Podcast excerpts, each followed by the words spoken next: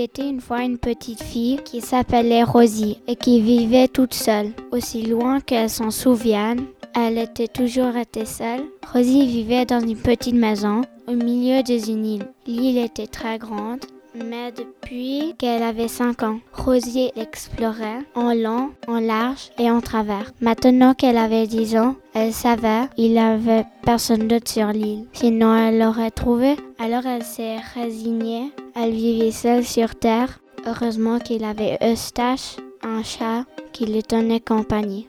Rosie s'entendait bien avec Eustache. Il avait des longues discussions très intéressantes sur la sens de la vie, l'avenir, etc. Enfin, en tout cas, elle parlait et il écoutait. Si quelqu'un avait posé la question, Rosie aurait dit qu'ils étaient heureux, tous les deux. Mais un beau jour, un prince avec un photographe est venu sur un bateau pour trouver sa reine. Il a atterri sur une île qu'ils ont explorée.